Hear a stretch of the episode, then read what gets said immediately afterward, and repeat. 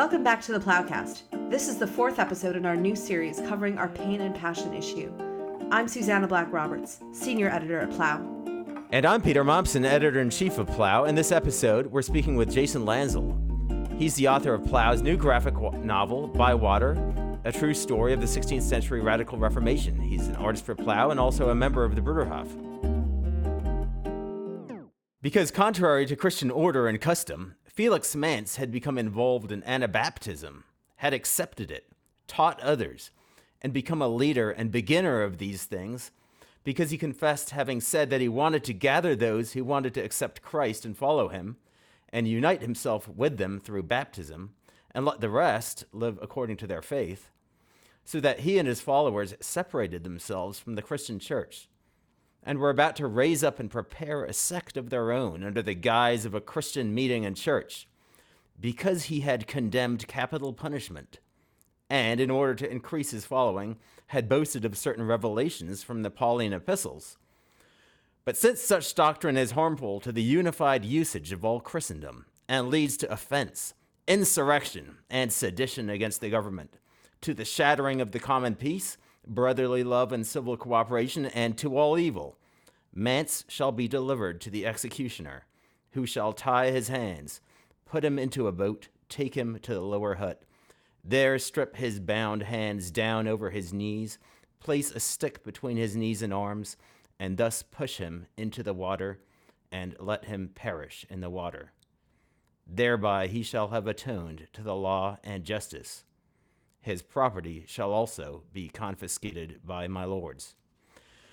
So that was the death sentence for Felix Manz, humanist, young theologian, and co founder of the Radical Reformation.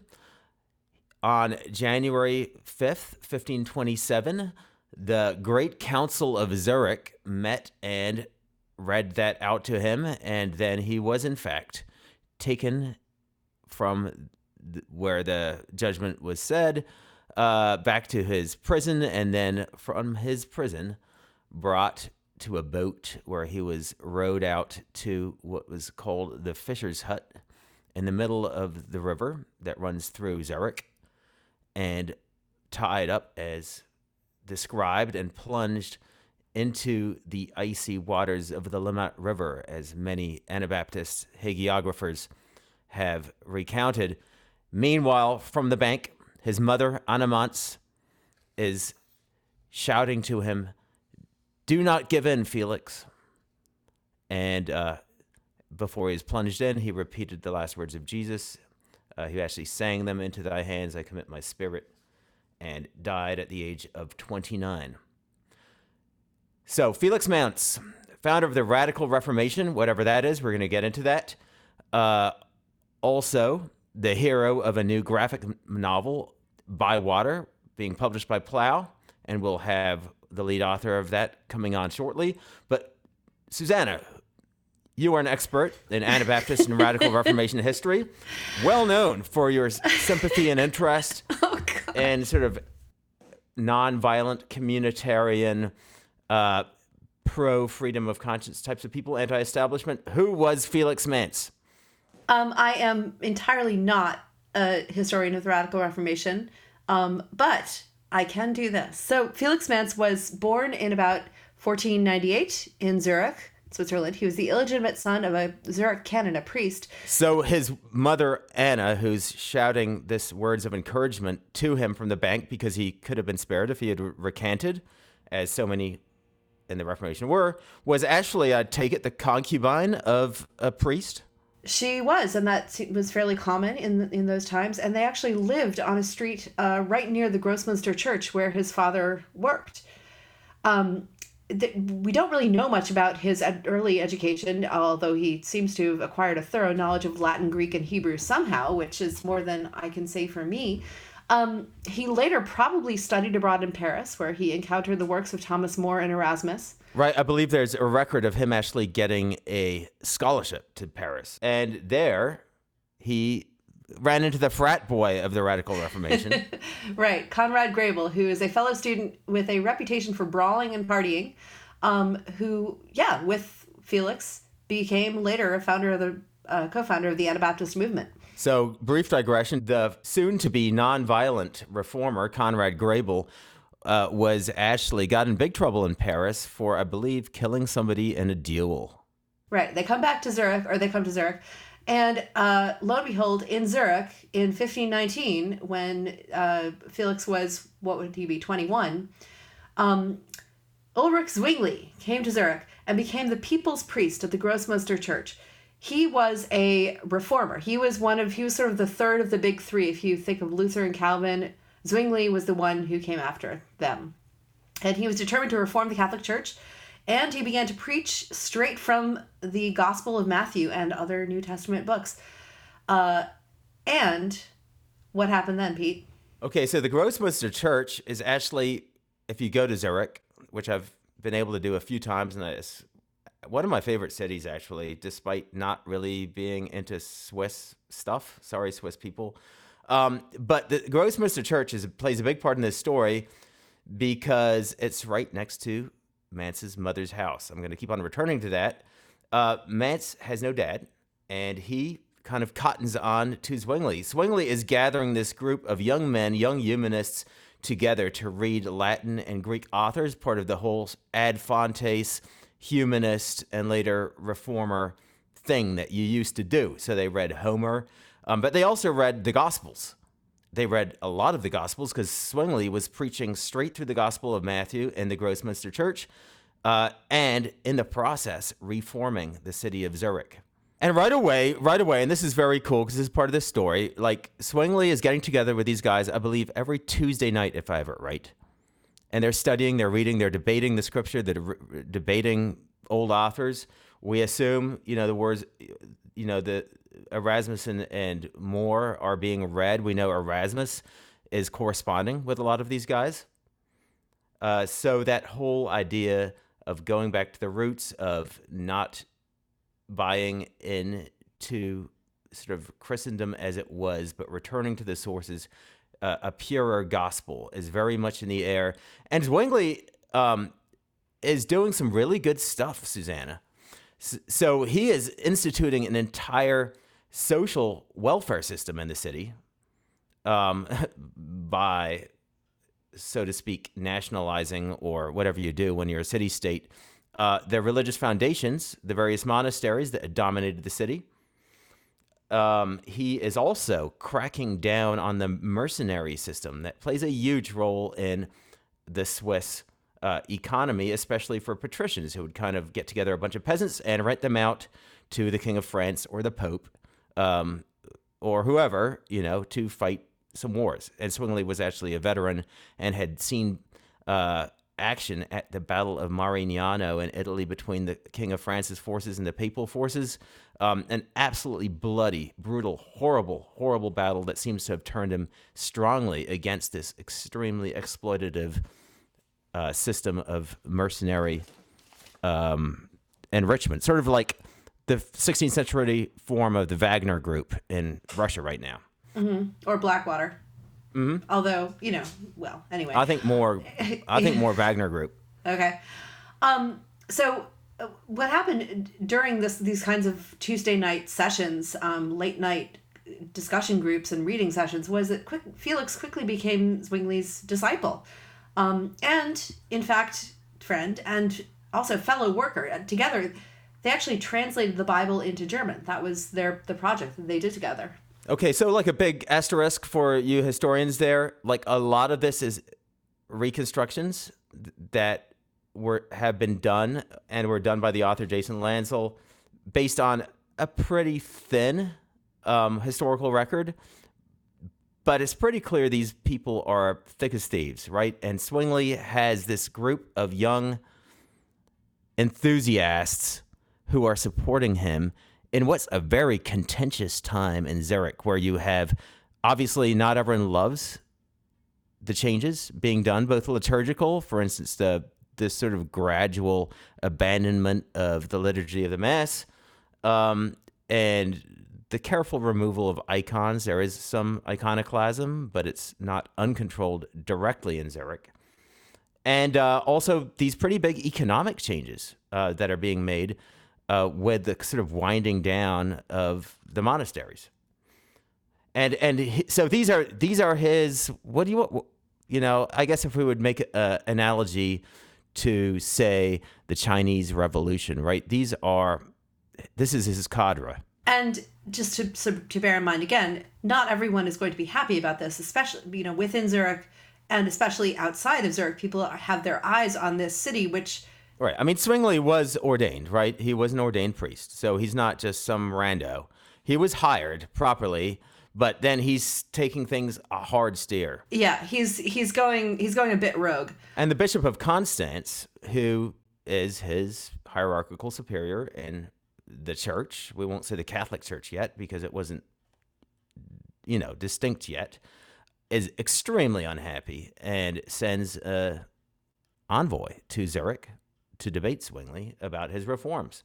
Uh, do you want to tell a little bit about what happened during that debate? Yeah, well, there's this, a bunch of debates, and the upshot is basically that in 1523, uh, the council meets, and here's the bishop's envoy who's defending uh, the rights of the Diocese of Constance, but ultimately a papal authority. And Zwingli is uh, making the sola scriptura argument. Uh, there is a whole another debate about the relationship of Zwingli's Reformation to Luther's Reformation, which of course had begun about two years earlier. Zwingli started preaching in 1519. Uh, Martin Luther famously nailed up his 95 Theses, if he did, in 1517. Uh, but be that may, it's maybe a, a, bit of convergent evolution, you could say. And uh, Zwingli and Manz and friends are ecstatic. They imagine, all of them imagine, this new Christian commonwealth, purified of all the bad stuff, uh, reformed, taking shape within Zurich as a kind of city on a hill. But soon enough, uh, things became a little bit more complicated. So obviously, Zwingli's whole um, approach was back to the sources, ad fontes. Let's read the, the Gospels. Let's stick to um, the text of Scripture. Let Scripture alone dictate our faith and action. Um, and Manz felt that Manz and his friends, including Grebel, felt that Zwingli was not living up to this ideal. Um, they saw him making what they they saw as compromises by yield, yielding to the rulings of the city government on church reforms, basically uh, letting the city council decide on what reforms would would go forward. That you know, rather than going straight from the scripture to enacting them through the church. And this is fascinating, right? Because this whole debate of what is the place of the civil authority in the church or in the church's teaching, does the civil authority have any authority over the church or is the church supreme and autonomous? Uh, goes all the way back, you know, deep into the medieval era, right? Um, Canossa, you know, the the Emperor Hen- Henry having to uh, kneel you know, in the snow, kneel in the snow, all that stuff is playing out in Zurich, and Zwingli makes the pragmatic decision. I think it's pretty pragmatic because I don't think he derived it from his reading of the New Testament. Uh, that the Great Council of Zurich, the representative of the, you know, the bourgeois uh, segment of of Zurich society, is going to be the tool through which the gospel is restored in Zurich. And to a certain degree, obviously, this is something that the we can't really call them the Catholics as opposed to the the Protestants. They call now, them the old believers. the old believers. So to to a certain degree, this is something that the old believers would have been just as upset about as, in fact, Felix was, because in both cases they would have seen this as the state taking a role, taking authority over the church in ways that were inappropriate. But they kind of were looking at it from different directions or from from different sides of their face. That doesn't make sense, but whatever. Um, so yeah. So and uh, this story has sometimes been told, especially I should say, and and I speak as an Anabaptist in the sort of traditional Anabaptist historiography, as this kind of pure debate over ideas, right? You know, the theology of the magisterial Reformation versus uh, what later became the Anabaptists, uh, you know, more you could say, rigorous or enthusiastic uh, approach, if we want to use Luther's language. But really, that's not all that's going on because there's a huge economic component to this. So there's a huge debate over tithes. Uh, Zurich controls a lot of the territory around it, uh, and the city government, which has now taken over the various ecclesiastical institutions in the city, is the beneficiary of these tithes. So tithes become one of the first things that they fight about.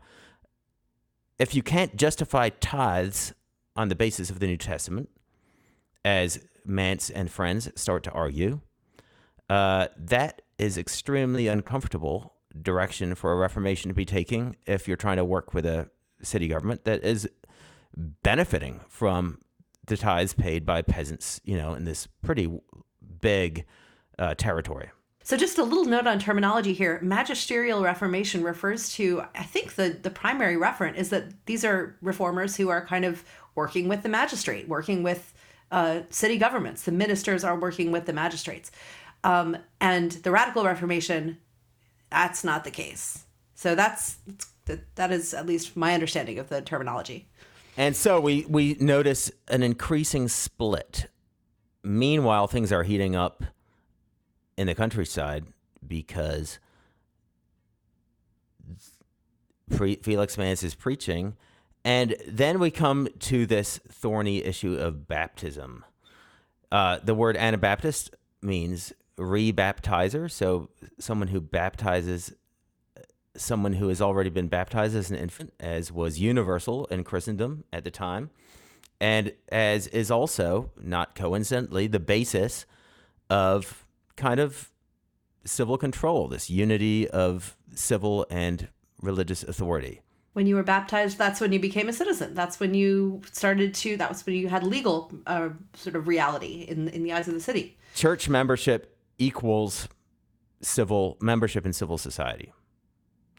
And so Manz and friends, Grebel, uh, discuss, as they do uh, about many topics, they discuss the, the question of baptism with Zwingli. And initially, oddly enough, he actually agrees with them that their biblical ar- arguments against infant baptism for a voluntary church in which uh, which you only enter into uh, on confession of your faith uh, sort of based on Jesus' words in Matthew 28 uh, that you need to be a disciple uh, to kind of be baptized. That's how they understood it. Um, he he first says, you know, you, you guys have a point, but as uh, political opposition builds in the city, and he's navigating between these two wings of the old believers on the one hand, the sort of radicals on the other, and then the councils need uh, just politically yeah. not to go too crazy.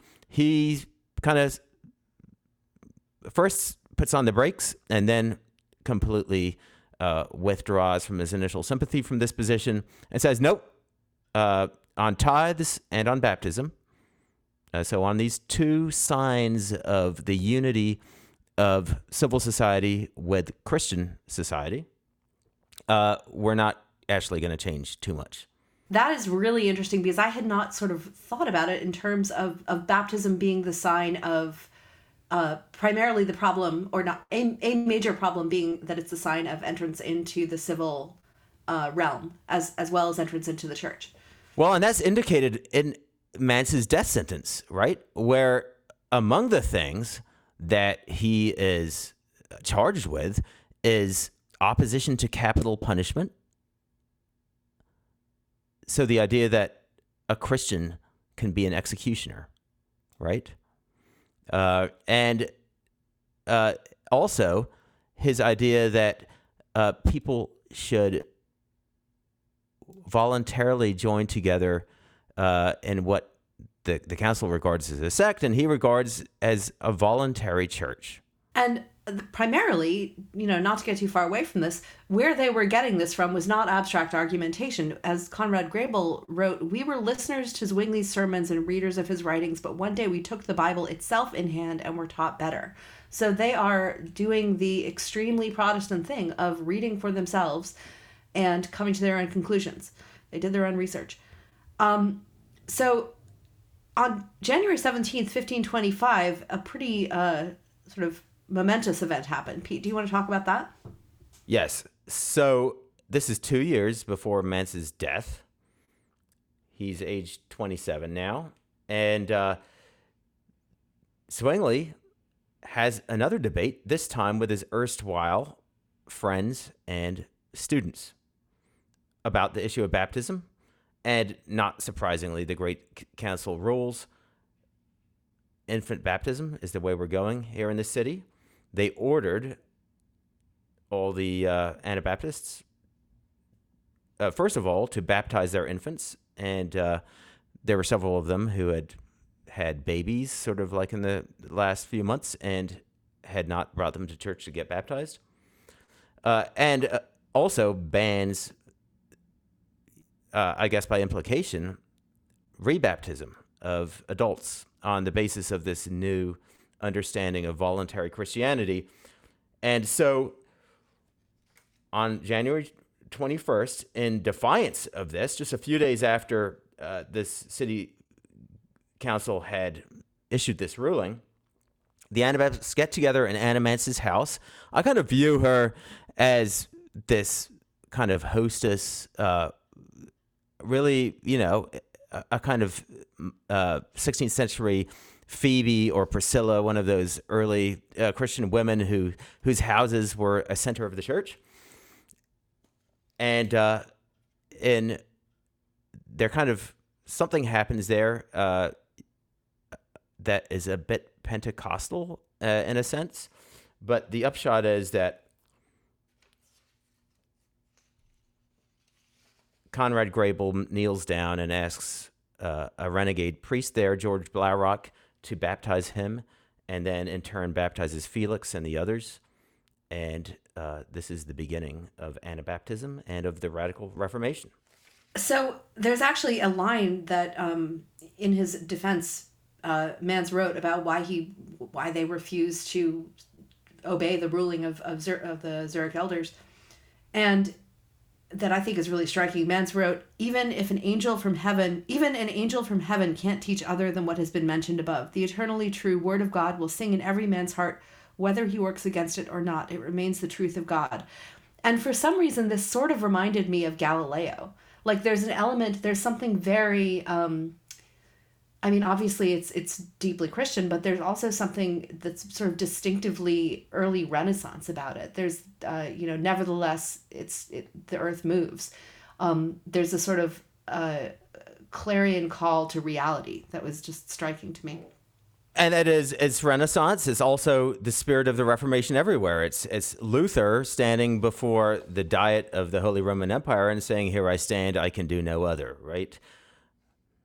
And so this group, now newly radicalized and through this act of civil disobedience, voluntary outlaws, uh, begin to preach in public. Uh, not so much in Zurich because that's dangerous, but in the surrounding areas, and offering baptism to any who request it. They find an enthusiastic audience, especially among, uh, you could say, the working class, the farmers, uh, artisans who are worn down by crippling tithes, want a better life, who also want autonomy uh, in their local communities.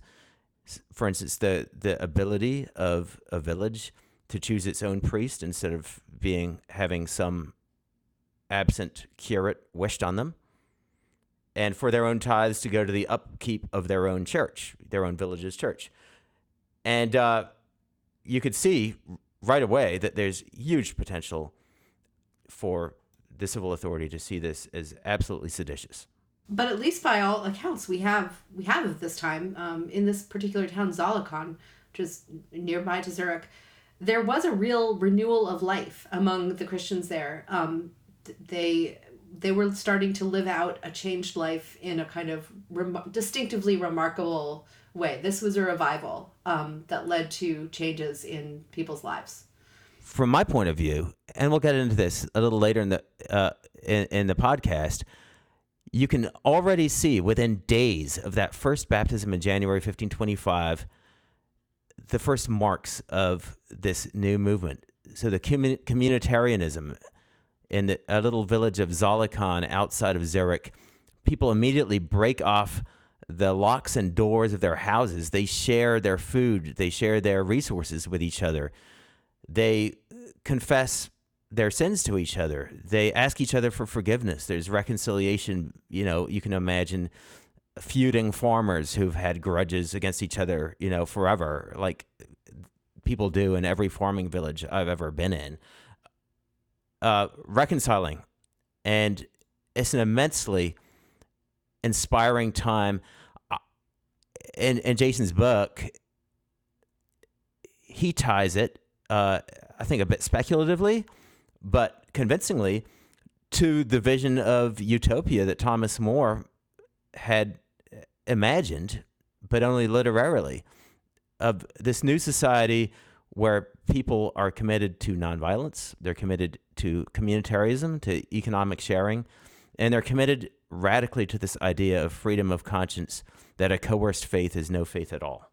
And the city council is very unhappy. Yeah. So this did not last very long. I think we I think we pulled a interesting letter from the uh, Zurich City Council that kind of describes their view of what's going on. Mm-hmm, mm-hmm. Go for it. Why don't you read that? For a long time, we have had among us one who calls himself Felix Manz.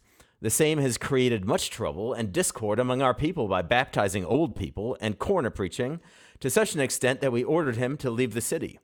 After this, he returned and did as before, disregarding the public proclamation in the church forbidding adult baptism on penalty of death, loss of honor, and loss of property.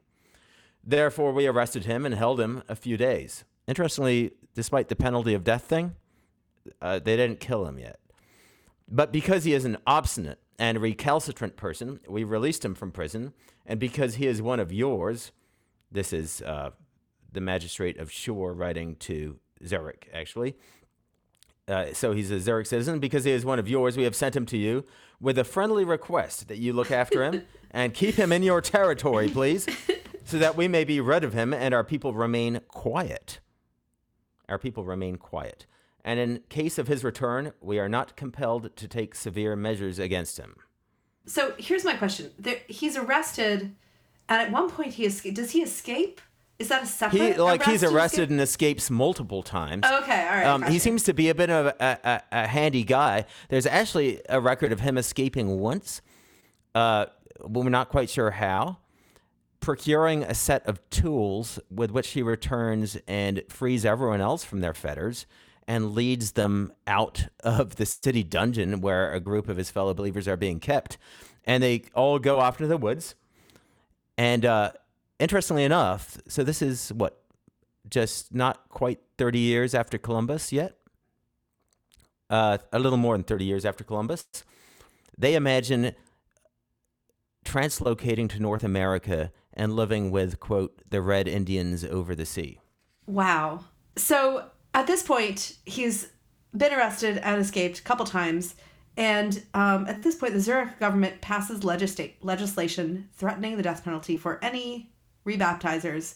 And you can see this the city council and Zwingli, who is increasingly politically powerful in the city. He's no mere uh, spiritual leader anymore. He's not officially the dictator of Zurich, but increasingly has made himself the kingmaker.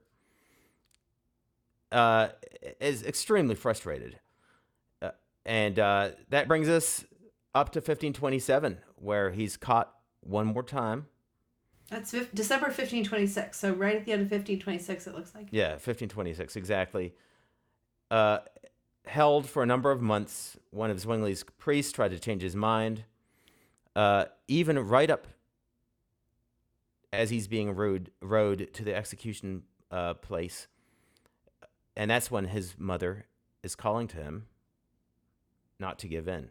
Now, we don't have that much written by Felix Manz. There's a letter to Thomas Munzer, the leader of the Peasants' Revolt in 1523, that seems to be largely, at least a section of it, by Manz. At least that's the going hypothesis, in which he supports Munzer's advocacy for the peasants and for what he views as their just cause, but admonishes him that the way of Christ cannot be advanced by, the use of force of arms. He's nonviolent right from the beginning.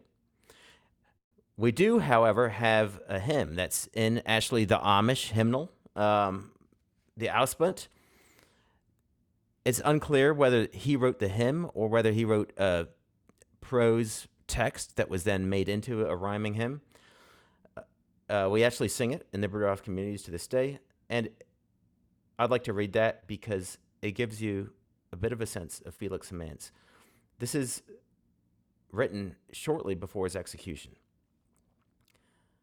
Uh, the the hymn is called "I Sing with Exultation," and that's the first line. So he is not desperate or uh, questioning himself right before his execution. Sing praise to Christ our Savior, who in grace inclined to us reveals his nature, patient, loving, kind. His love, divine outpouring, he shows to everyone, and feigned and like his father's, as no other has done. Christ bids us none compelling to his glorious throne. He only who is willing, Christ is Lord to own, he is assured of heaven, who will right faith pursue, with heart made pure do penance, sealed with baptism true. So in that last stanza, we see some of those main themes. Christ bids us none compelling. There's no role for state coercion in the following of Christ. Uh, he only who is willing Christ is Lord to own, so that voluntariness, uh, pursuing right faith, and doing penance sealed with baptism. So, baptism as a seal of repentance. And there's also a real political, there's a sort of a, focus on political allegiance here. So, Christ as Lord like you're you're throwing your lot in with Christ's kingdom as opposed to the kingdoms of the world. That's sort of how we would have understood. Right. It. So so this is very much inspired by the statement of the first apostles in Jerusalem when they're in trouble with the Jerusalem civil authority, saying uh, we must obey God rather than men. And so this is Felix Manz. Uh, it's a fantastic story. It's a story of uh, this strange father son relationship between Zwingli, the reformer, and Manz, his protege, uh, which then ends with Zwingli's blessing the execution of his erstwhile, you know, spiritual son. Really, really compelling. Just a little housekeeping before we continue with the rest of our discussion. Don't forget to subscribe to this podcast on iTunes or wherever you get your podcast needs met, and we'll be back with the rest of our conversation with Jason after the break. And with that, we should probably invite on Jason Landsel, who's the lead author. Uh, this is a graphic novel, so there's a few. Uh, Jason is, I guess, in film language, sort of the producer director of the book. Rich Mommsen, who's my brother and the producer of this podcast, is the scriptwriter, and Sankha Banerjee uh, did a lot of the art. He's the, we'll talk about him a bit with Jay later, uh, an artist from Calcutta, India. So, welcome, Jason. You know that line, um, Christ bids us none compelling, right? So, people hear the word Anabaptism, they probably think of Amish, Mennonites, you know, people driving around in buggies. Uh, the whole debate over the age at which one should be baptized, I think we'll get into that a little bit later. But really, uh, what it boils down to is this issue of compulsion, of coercion, you know, of what what is the place of state power in regard to faith and to freedom of conscience. So we're going to dig into this a bit later in this podcast, but just to kind of tease for our, our readers, right? Uh, some of the one of the topics we love to return to on this podcast is the relation of faith of Christianity to public life, to society. You know, political theology is the word, right? And so there's some things in Anabaptism, in this story of the radical Reformation, that leap out, you know, the question of nonviolence, right? Um, that that death sentence that I read at the beginning singles out the fact that Manz condemns capital punishment, right? Which ironically uh, was one reason why he himself was put to death, right? Um, so nonviolence, uh, freedom of conscience, so this lack of compulsion, and then uh, another thing that you bring out beautifully in the novel is what happens in this little hamlet of Zollikon, right? They have this this revival, right? It's like Asbury, maybe. Um, and immediately, you know, these newly radicalized peasants, basically, uh, they share everything, right? I mean, there's uh, there's this kind of outbreak of this Book of Acts, you know, Pentecostal, uh, all things in common, sharing sharing everything, right? Jason, am I uh, am I over describing that?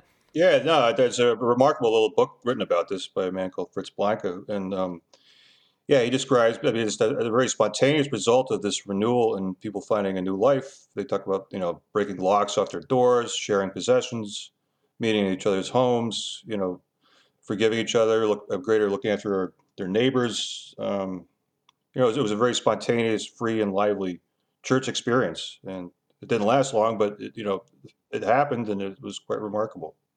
So we'll we'll drill down on that in a bit. I mean, I bet you will, Susannah. You know, oh, yeah. um, because some of these things, you know, freedom of conscience, nonviolence, economic sharing, and equality, that sounds kind of liberal. Um, yeah.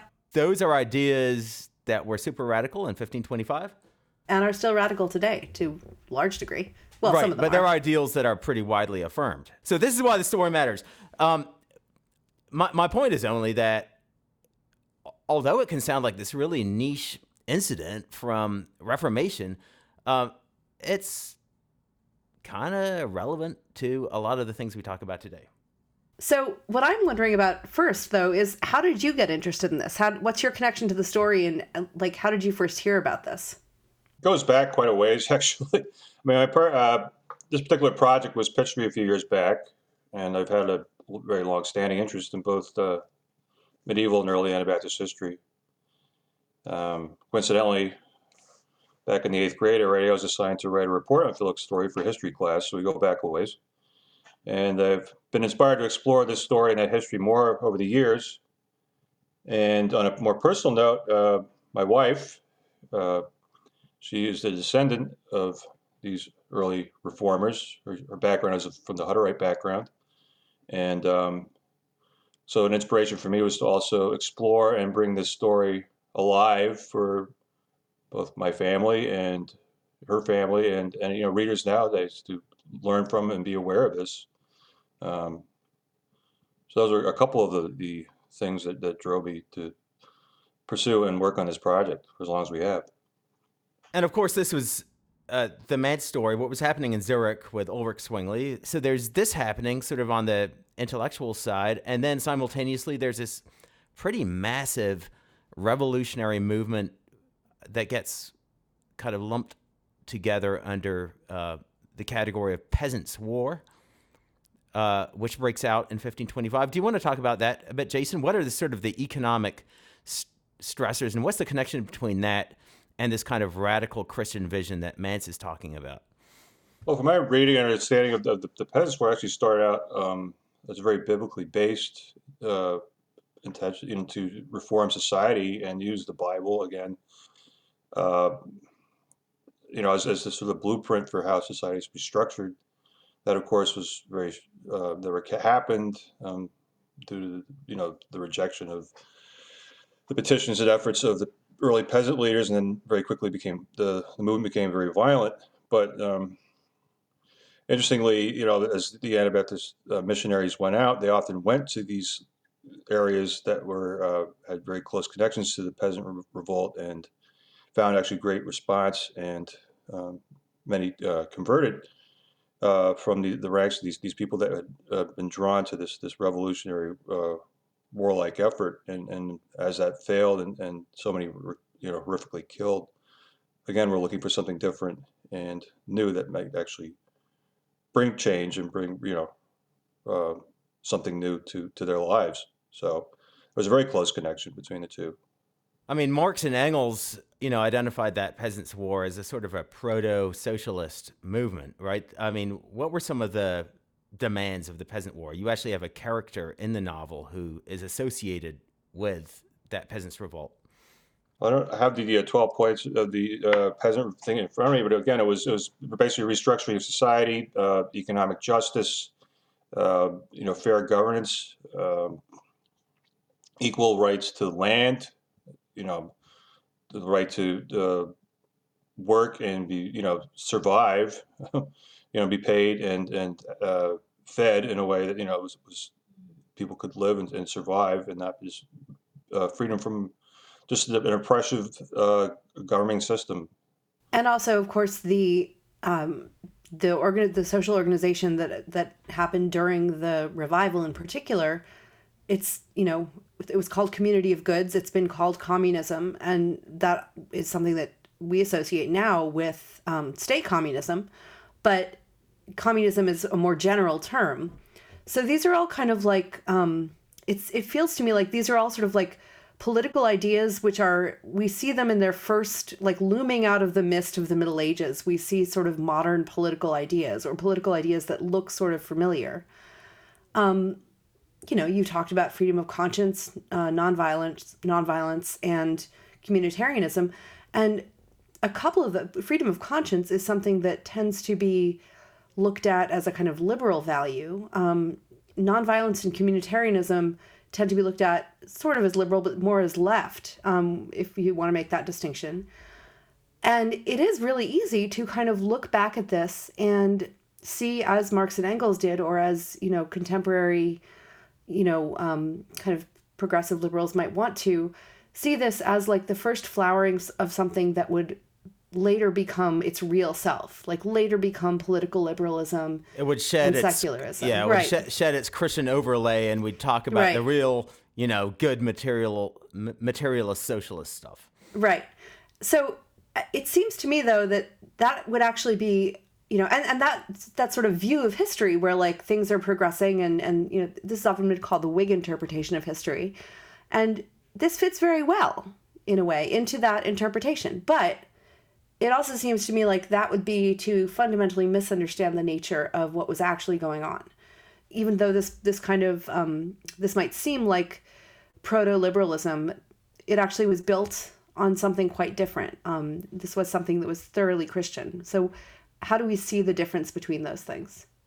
I think this inspired me about this story is again they, they their desire was to in many in, in every way possible to sort of disconnect from any sort of worldly system, any worldly governance, any you know human institution, and to rely and, and live entirely based on what the Gospels and the will of God was. And that's one of the things that I, I think is so strong about this this their this example of their story and and and um and how many all these different levels, whether it's nonviolence, whether it's you know uh, structure of the church, baptism, you know, the church life is set up. It all came down to what is God's will. You know, this wasn't had nothing to do with you know what people thought. That you know cared very little or, or not, not at all for what the the opinions of, of perhaps you know who people consider more learned uh, teachers and reformers might have said or thought. They were convinced and felt in their hearts that this was the way to go and they also wanted to live it out in, in very you know clear and specific ways. Um, for example, you know the, way they, they they conducted and lived their lives was a very um, strong feature to, to, to this movement, and, and and even their their enemies and detractors, you know, had, had to point out, like for instance, um, this this is a quote here from Zwingli's uh, last uh, one of one of his last writings against this, the Anabaptists in 1527 where he says, if you investigate their life and conduct, it seems at first contact irreproachable, pious, unassuming, attractive, yea, above this world. Even those who are inclined to be critical will say that their lives are excellent. And many of their enemies throughout the years pointed out that, you know, their the way they, and this was a, a very strong component to the movement, that you living it out, not just preaching and talking about, but living it out was such an important and vital part and very specific uh, things are mentioned. You know about you know how they how they conducted themselves in public, and, and you know, for instance, uh, there's another uh, take from a, a Roman Catholic theologian who wrote a, an article against the Anabaptists, saying It concerns their outward pu- public life, they're irreproachable. No lying, deception, swearing, strife, harsh language, no intemperate eating or drinking, no outward personal displays are found amongst them, but humility, patience, uprightness, neatness, honesty, temperance, straightforwardness in such measure that one would suppose that they had the Holy Spirit of God. But it was something that, unlike with sort of contemporary liberalism, wasn't focused on self determination so much as they were they were trying to live out the Sermon on the Mount because they believed that this is what God commanded and God sort of empowered Christians to do. They were just trying to live as thoroughly, you know, a distilled version of Christianity, um, like a double distilled discipleship, as they could. So, so what were what were the? I mean, what was the heart of the objection? I mean, it, it was kind of an interesting um, when Pete was reading the the death sentence. It seems to me that the heart of the ejection was, you know, where it says, "Follow him and unite, follow Christ and unite himself with them through baptism, and let the rest living live according to their faith." So this was kind of seen as a drawing apart from the rest of people in society and a breaking up of the church. This was a threat to church unity. But wasn't it, uh, Susannah, actually not just the church, but Mm-hmm. it was the church allied with the state that they Right. were breaking away from? Uh, and, you know, I don't know if Jason disagrees with me, but, but my interpretation of this story is why was this a threat? Why did it merit the death penalty? Not because it was somehow theoretically heterodox primarily, uh, but because it threatened the political and social and economic system of, you know, uh, 16th century Europe. And, and these were not new ideas. I, I'm not even sure that Manz would have seen it as a sort of double distilled discipleship. Um, so take the idea of, of freedom of conscience. This is a deeply Christian idea. It goes back to the early church. Uh, Tertullian famously was the first to identify freedom of religion, uh, that was his term, as a quote, human right, unquote. Uh, and had written, this is 200 years after Christ, right? Um, see that you do not end up fostering irreligion by taking away freedom of religion, libertas religionis, and forbid free choice with respect to divine matters, so that I am not allowed to worship what I wish, but am forced to worship what I do not wish. It gets not only at sort of a liberal idea of liberty, I can do whatever I want, is ultimately about the nature of, of faith itself. You know, is is a coerced faith real worship of God in the first place?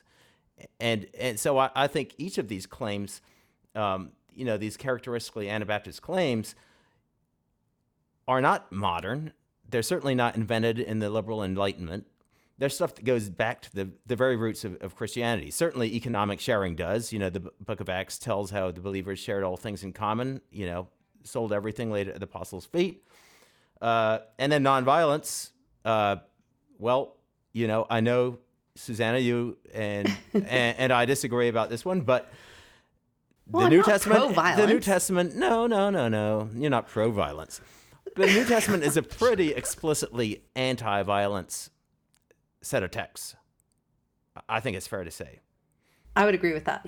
Okay, so uh, uh, Jason, do uh, am I am I what what's your feeling on this? Because I think a lot of the a lot of what matters about Anabaptism today has to do with this idea of voluntariness versus state coercion, state force, state violence, uh, the very literal state violence that Manz himself suffered.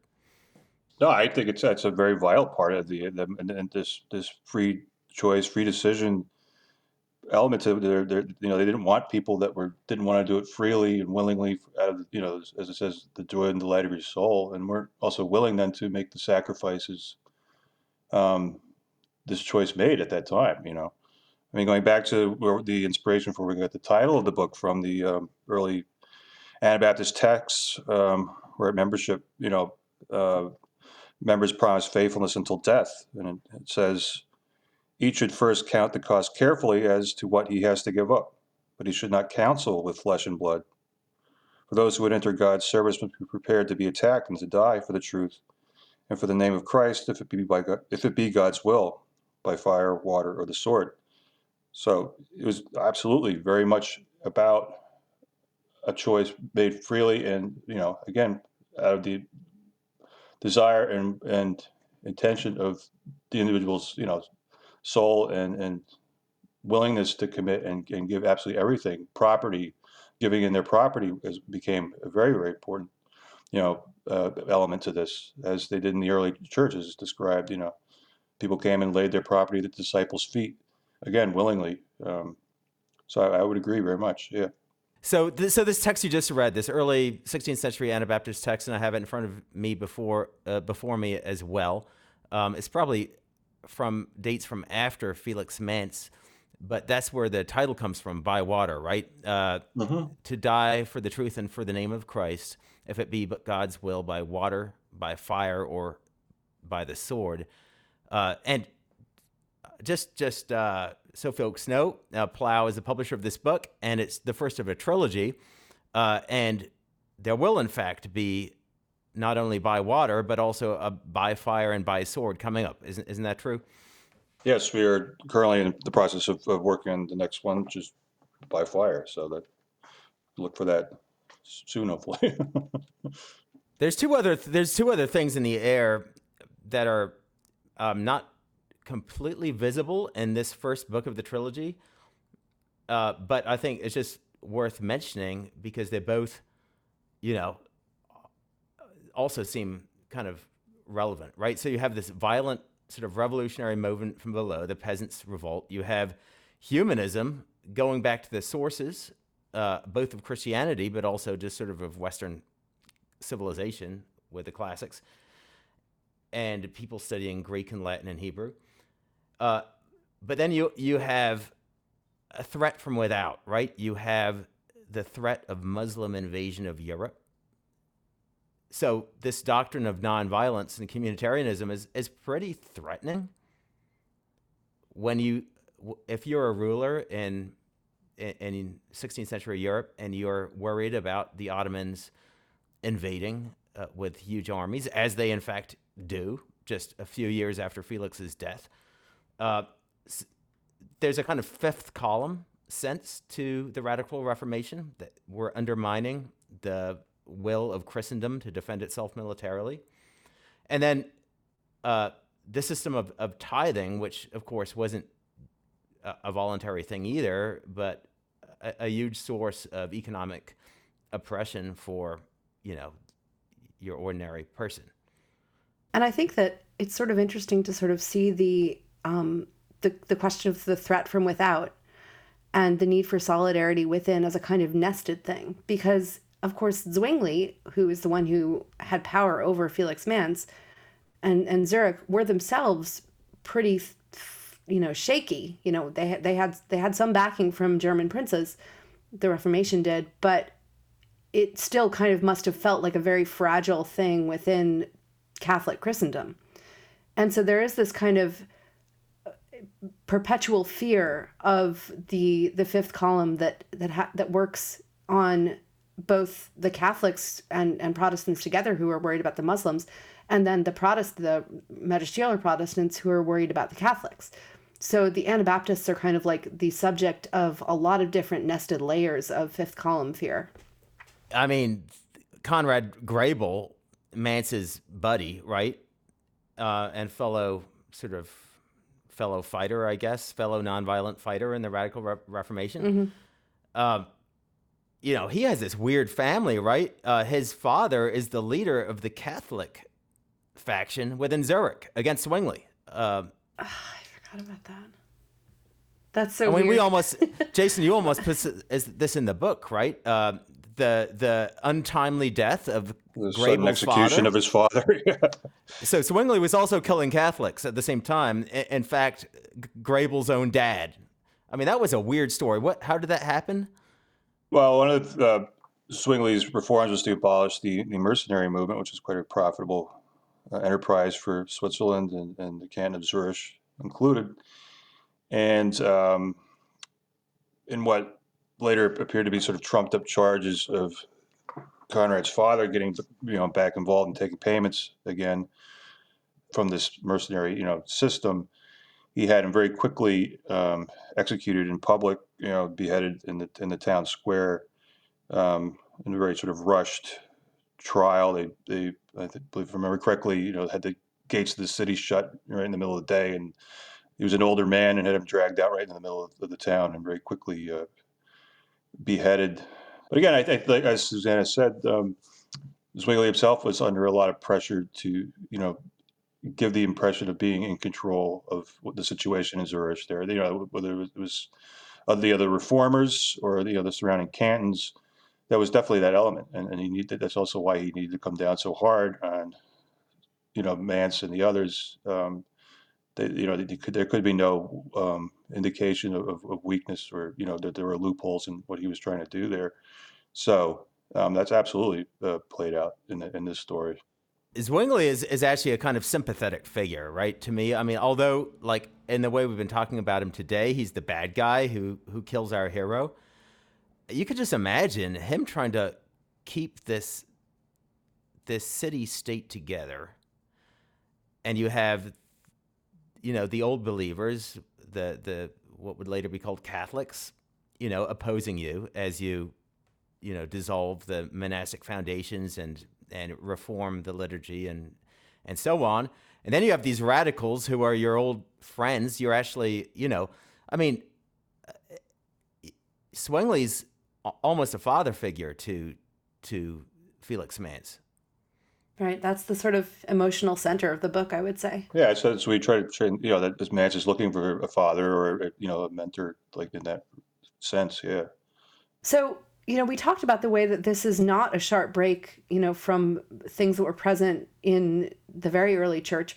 It's also Anabaptism is often thought to be a sharp break from medieval Christianity, but again, it's not necessarily as sharp a break as is often thought. Um, do you want to talk a little bit about um, things like the Devotio Moderna um, and the, the, sort of um, the medieval spirituality that this was coming out of?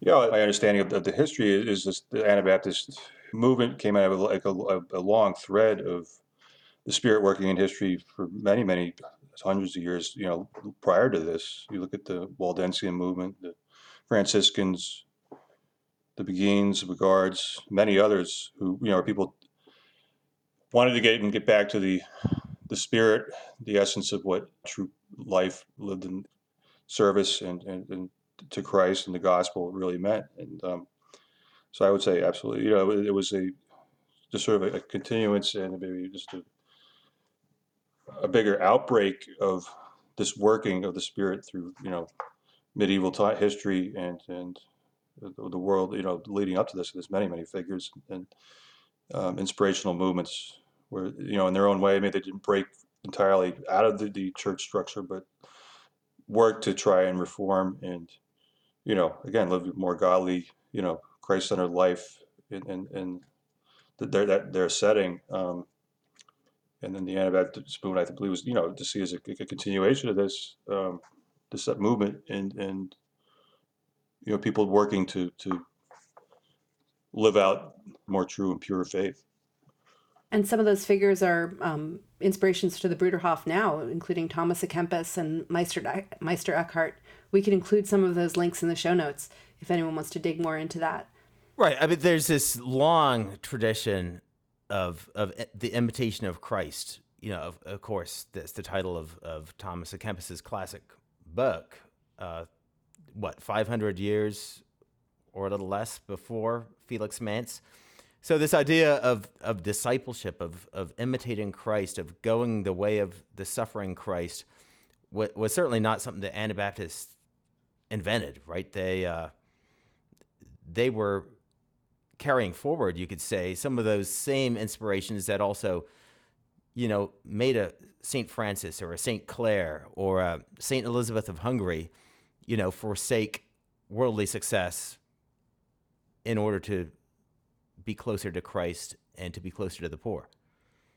And of course, the critique of worldly clerics, um, you know, the, the whole, which obviously Felix's father was one, um, because priests by this time really were not supposed to have concubines. Um, was not something that the Anabaptists invented. This was a there there were reform movements within the Catholic Church that had been critiquing these things for a long time. They definitely took it to a, another level. I mean, I guess all these guys did, right? I mean, mm-hmm. Luther on on worldly clerics is quite something. But then again, some of the Counter Reformation Catholic authors on worldly clerics are quite something. Yep, they are not happy either. Not happy at all.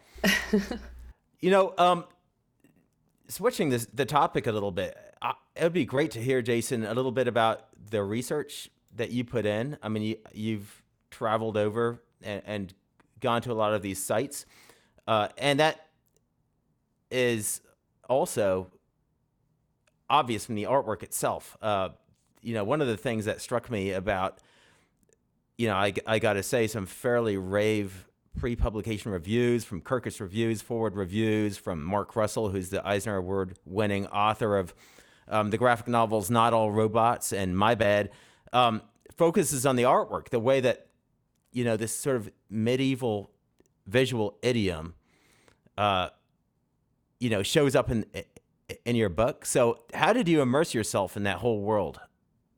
Well, I've had a long-standing interest in comics. I can go back to as a kid, more on the uh, Marvel, DC level, but then later discovering and reading the works of graphic novelists like Alan Moore, Will Eisner, Mike Mignola, Hayao Miyazaki, and many others, and developed a real appreciation for the graphic novel format and just the work and, and the way uh, these artists and, and many others presented stories and, and brought them alive. So um, I guess in researching this, I had a lot of this inspiration to back on how can we tell this story, which again is a very unique story, a very niche kind of story, um, in a way that would have a, a, broad appeal to, you know, a, a, wider range of readers, and not just people, you know, maybe interested in religious history. But um, so I also being a person that enjoys research and, and this type of stuff.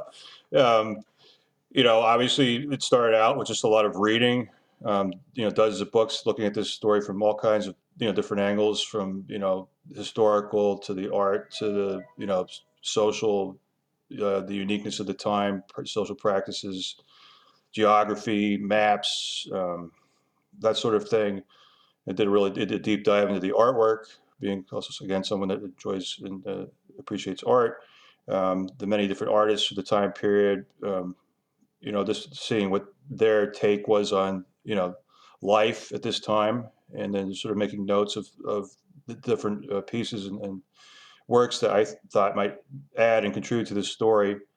Um, and then, as Pete mentioned, uh, we had a chance to travel over to Europe a few years ago and do pretty extensive, I did pretty extensive research on the different locations that we might con- consider including in the story from you know caves up in the mountains to farms to you know paths up over the Alps where they you know in later the later you know upcoming books would have evacuated and escaped to churches you know um, to execution sites the prisons dungeons you name it you know in this case you know the, the street you know where Felix grew up and lived most of his life with his mother um, the Grossmünster church you know to see that you know the distance between Ulrich Zwingli's house and where Felix lived is literally, you know, a minute or two walk. They were, they were literally neighbors with each other, you know, to bring that, you know, these different elements into that story to, um, you know, and again, also, you know, uh, I enjoy museums, went to many, many museums, uh, both in Europe and then, you know, the Met down in New York has been an incredible inspiration and resource. And, you know, just, again, just details. Um, things, you know, elements we can include in the visual. So in developing this, um, as well as writing the story, then I also sort of I did a lot of uh, concept art, character sketches. You know, pre-drew a lot of, of spreads and ideas, which then, when it came time to produce the book, um, you know, in collaboration with both Sankha, the artist, and, and then Rich, and, and working on the script all came to be very useful in, in, in putting this uh, this book and story together, and, and, particularly the artwork. You know, working very very closely with with Sankha. Um, again, as, as, we discussed earlier, his Sankha's background is is in you know Indian mythology. You know, wonderful you know books and presentations he's done on that, and he had very little, or actually no, um, back, you know, information or background in this particular story or the subjects we covered, and to be able to work together um, in creating this, you know, frame by frame, um, going back and forth, was remarkable and, and, and a very a, great, you know, again, great collaboration and working together. So I'm quite pleased how it turned out and and and, uh, and that the reception has been as, as good as it is. So. Sankha Banerjee did the actual artwork under your sort of creative direction, and I mean, w- when we first started working with him, you know, I was involved as uh, the book editor uh, from the publishing house side.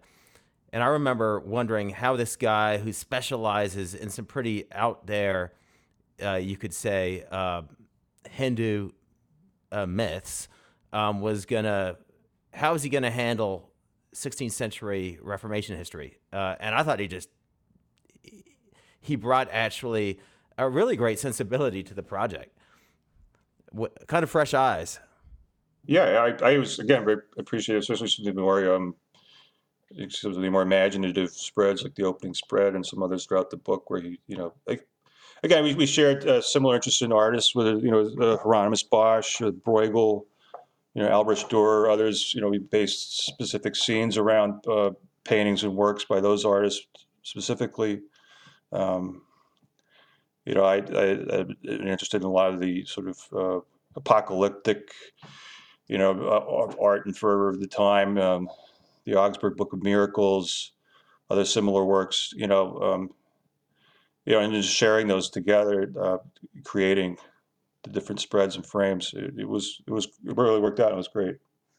I'm just so curious about like what it's like to come, come from completely different culture and sort of religious setting, and encounter these ideas and these these stories um, for the first time or maybe not for the first time. I'm sure he had some background of Christian knowledge, but um, just because it's part of culture in India as well.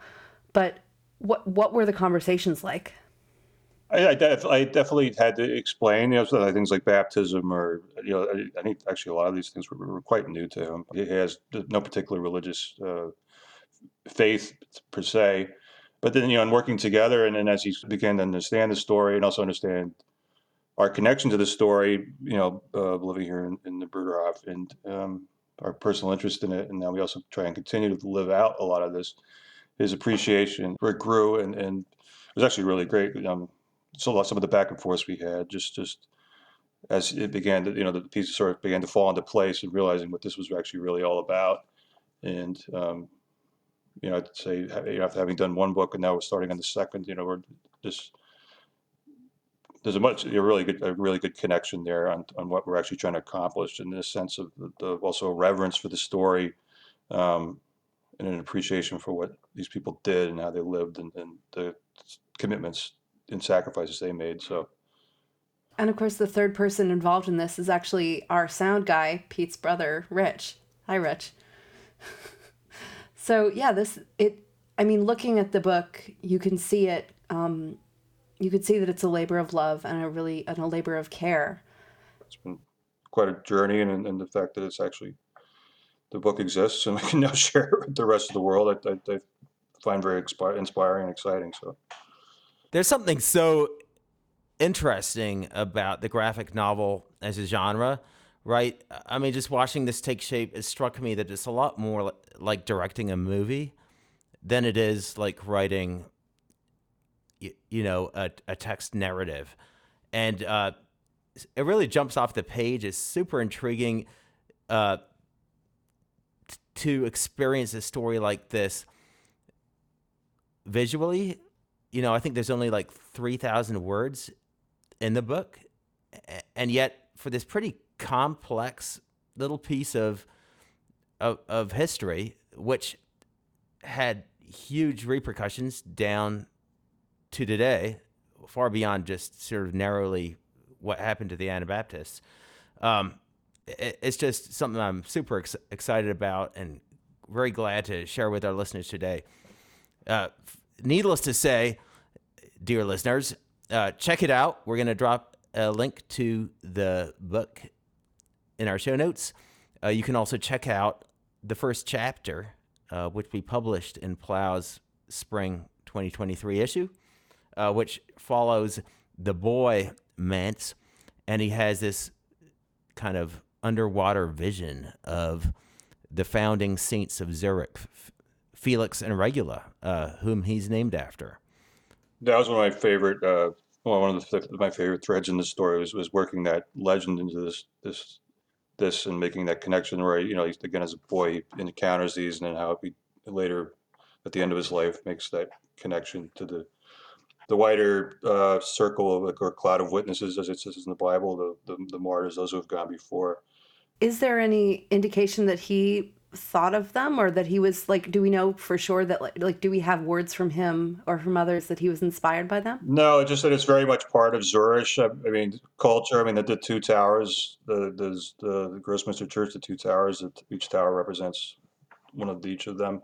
Yeah le- really, i'm sure you would have been aware of the legend. I mean it's very much still part right of Yeah. this was a pil- this was the pilgrimage destination Mhm. it really does seem like if you don't if you really want someone to not uh have a kind of like passionate commitment to potentially dying for their faith you don't really want to tell them stories about people who they are named after who did that when they're children So for for folks who like me didn't know the story of Felix and Regula, there are two early Christian martyrs, sort of the patron saints of Zurich, who I believe are from North Africa, but are in a Roman legion. Is that correct? Uh, yeah it was, it was a theban legion um, they refused to pledge allegiance to the emperor and then the emperor had the entire legion executed right there the two of them on the Limmat River, where Well, they I, there was another site that, that Felix Regula and another uh, individual escaped and then were captured by the Romans on the banks of the river there. And then uh, actually, the uh, there's a crypt beneath the Wasserkirche on the Limmat where there's what's called the Martyr's Stone, which you can still see today, where they were supposedly beheaded. And then there was the, crypt and the bones, which were supposedly belonged to the saints, was like again another uh, pilgrimage site, which Zwingli did away with during the Reformation. But um, so it's definitely he would, Felix would have been aware of this. right. I mean, he was literally was born a stone's throw away from where these martyrs were executed and buried, and where pilgrims were showing up.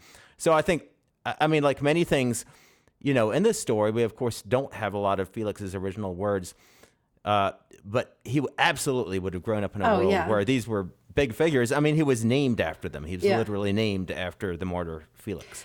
And it's so interesting to me to sort of like think about, you know, obviously a huge part of the Reformation, both magisterial and radical, was kind of shedding of the cult of the saints, and yet understanding the saints, those saints, and and and you know martyrs in general as people to imitate and people who are, you know, part of the cloud of witnesses. It's not shedding the cult of the saints. It it it's sort of putting it into its proper place. That's like th- there's not a kind of alienation from them. Well, it's in that sense that we are recommending this book. And thanks for joining us, Jason. This has been a great conversation. Thanks so much, Jason. Thanks again for having me. It was great talking and uh, appreciate it. Thanks for listening. Be sure to subscribe on iTunes or wherever you get your podcast needs met and share with your friends. For a lot more content like this, check out plough.com for the digital magazine. You can also subscribe. $36 a year will get you the print magazine, or for $99 a year, you can become a member of Plough. That membership carries a whole range of benefits, from free books to regular calls with the editors, to invitations to special events, and the occasional gift. Our members are one aspect of the broader Plough community, and we depend on them as a kind of extra advisory council. Go to plough.com slash membership to learn more. On our next episode, we'll be talking about China's underground churches.